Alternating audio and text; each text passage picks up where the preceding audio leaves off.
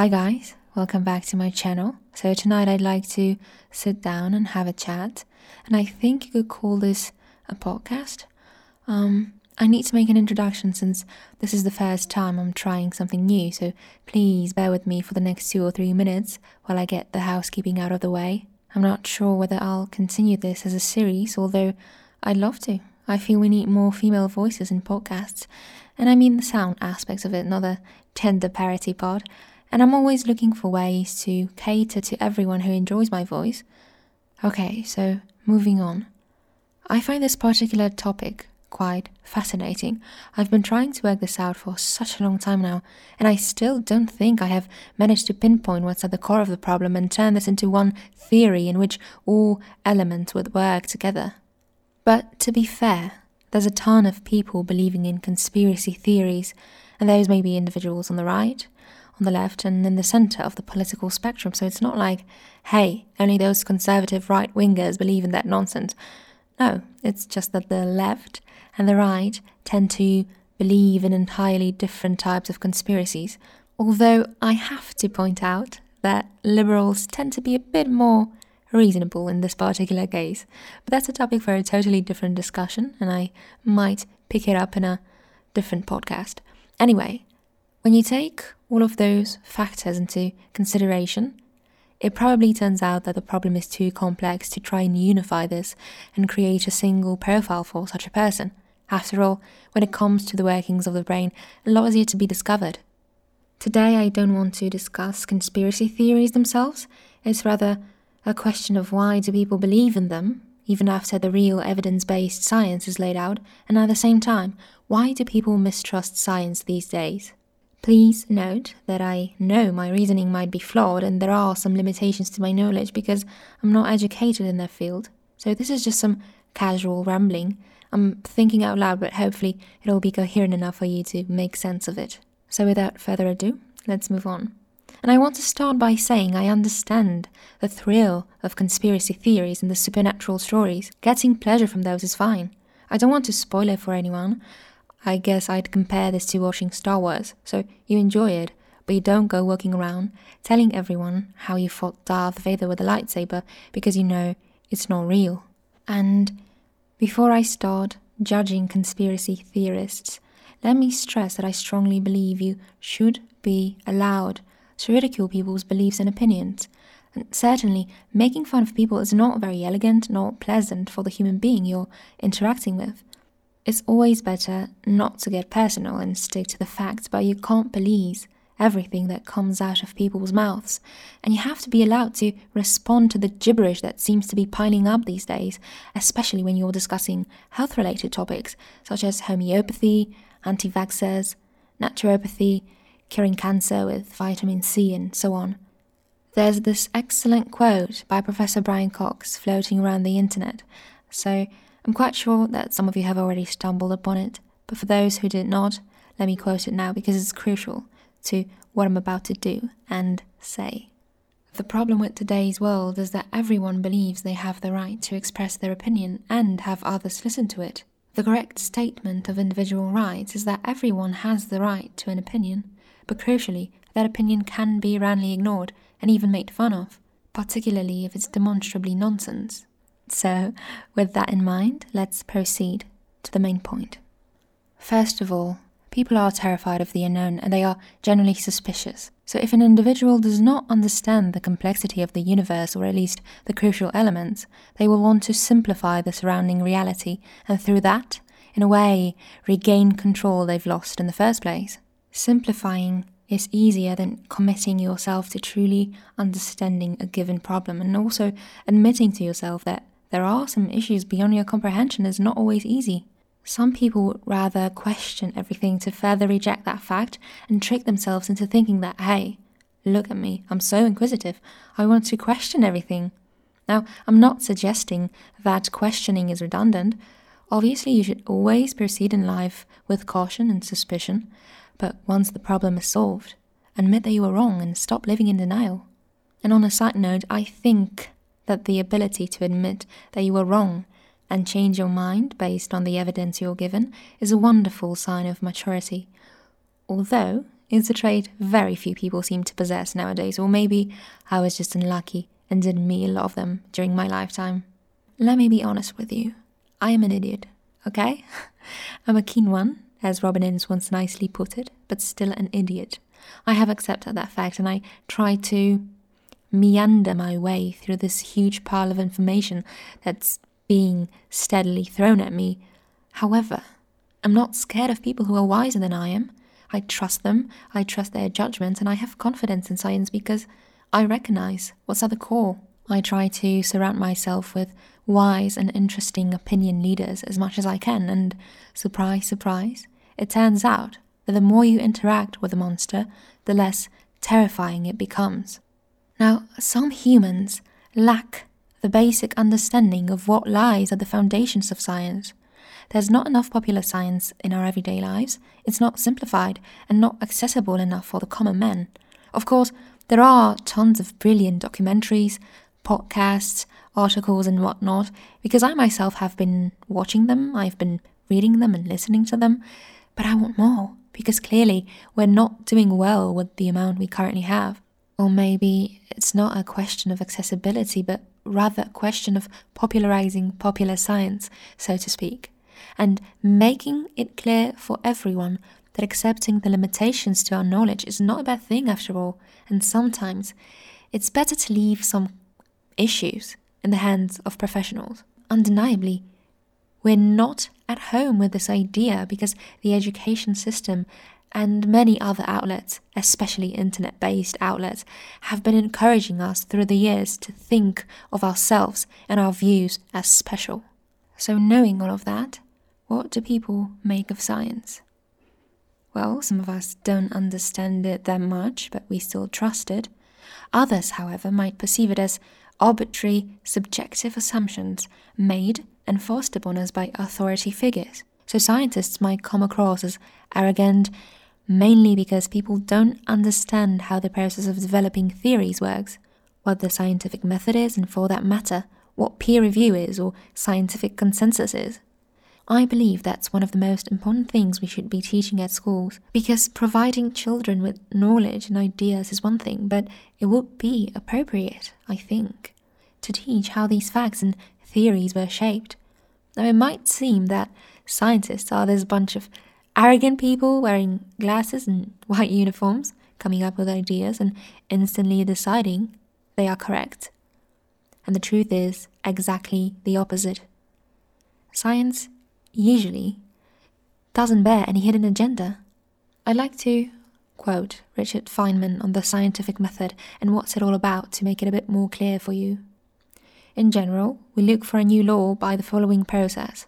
First, we guess it, then we compute the consequences of the guess to see what, if this law we guess is right, to see what it would imply, and then we compare the computation results to nature Or we say compare to experiment or experience. Compare it directly with observations to see if it works. Okay, and um, here comes my favorite part the beauty of science, and the part that so many people seem to be oblivious to. If it disagrees with experiment, it's wrong, and that simple statement is the key to science. It doesn't make any difference how beautiful your guess is, it doesn't matter how smart you are, who made the guess, or what his name is. If it disagrees with experiment, it's wrong. That's all there is to it. End of quote. And please don't give me the scientists are paid by the government to control us and to populate the earth, because that's another conspiracy theory, okay? Nature wants five of your seven children dead, it wants you dead by 50, and everything better than that is brought to you by science and technology. So there goes your theory about the fearsome science, out the window you wouldn't be listening to this podcast if it wasn't for science. And I always love it how those that oppose science so very much always do it via iPhones and laptops that were brought to them exclusively by science. But I'm back to the point. That's why you need to learn from conspiracy theorists. You need to make it simple. You need to lay out the connection between science and everyday life and how it has improved life's quality for an average person, especially knowing that these positive effects do not always show immediately, sometimes it's just serendipity. All science wants to do is to work things out. And if you don't stress that often enough, people will turn to conspiracy theories because they create the illusion of being on your side, not against you. So let me give you a real life example. 50 years ago, everything was a lot less complicated. Most of the household appliances could be understood by the common man. Now, when something broke down, you could have just opened it up and mess around with it. And nowadays, you can't just open your laptop or your TV and fix it. You have to hand it to a specialist. And sometimes it's even cheaper to buy a new device. And um, another example curing cancer with vitamin C. Now, I know of various quacks who encourage cancer patients to ditch chemotherapy in favor of curing cancer with intravenous vitamin C. And why do people go for it, even if it's not their last resort? Because it's easier to comprehend the mechanism and it's seemingly natural as opposed to chemotherapy. So, to sum up, this undoubtedly is a subconscious process.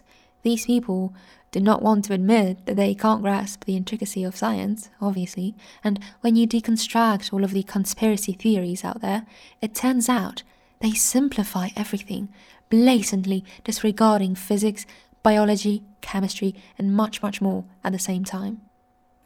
Okay, so moving on to the next part, which will be about low self esteem, big ego, and the need to belong. Now, these are all very much interconnected.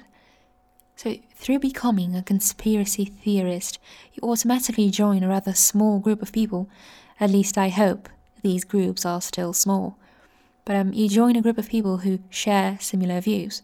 Now, I'm not sure if you've noticed, but they have a tendency to feel superior and smarter than the rest of us. They are awakened to the truth, while we, the idiots, we remain asleep, and we are being continuously manipulated by the government. Now, is there a better way to make up for your low self esteem than to join such a group? And the sense of belonging is probably self explanatory. I recall reading a study or an article on how many of the believers, let's call them that, tend to be alienated in some sort of way, mainly in real life. They are all mutually supportive, always on the same side, ready to put themselves on the line to defend the whole group, Maybe this also provides some sort of false sense of meaning in life. I don't know. And a huge ego is quite obvious as well, I think. So if you think you're special, it's only natural you'll be drawn to the idea of being a part of a selected group of individuals, whom I personally like to call the insufferable know it all type. And it's no secret that a true, wise man will always question himself, while the fool is always so boundlessly confident. Moving on to part three, which I think is a bit abstract, but I want to discuss the idea of becoming a rebel for no apparent reason. I've noticed that this is quite common in science and in politics, so to give you an example, it doesn't matter who's in power at the moment, these people love swimming against the current. They don't do it because they have a strict set of rules that might not go along with the government's agenda. They simply feel the need to rebel, to criticize. I have no idea what's so appealing about it. Maybe it's the adrenaline rush or the idea of being different. Maybe, yet again, this gives a false sense of meaning to their lives. Maybe they feel smarter, maybe they feel superior. I don't know. I know, however, that there is an excellent quote in 1984 by Orwell that that describes these phenomena beautifully, and it's when Winston tells Julia, You're only a rebel from the waist downwards.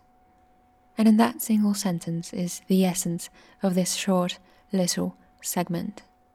And number four, a bonus part, not exactly related to conspiracy theories, it's more about living in denial and mistrusting science, although it doesn't apply in all cases, but it does work nicely with climate change and other environmental issues.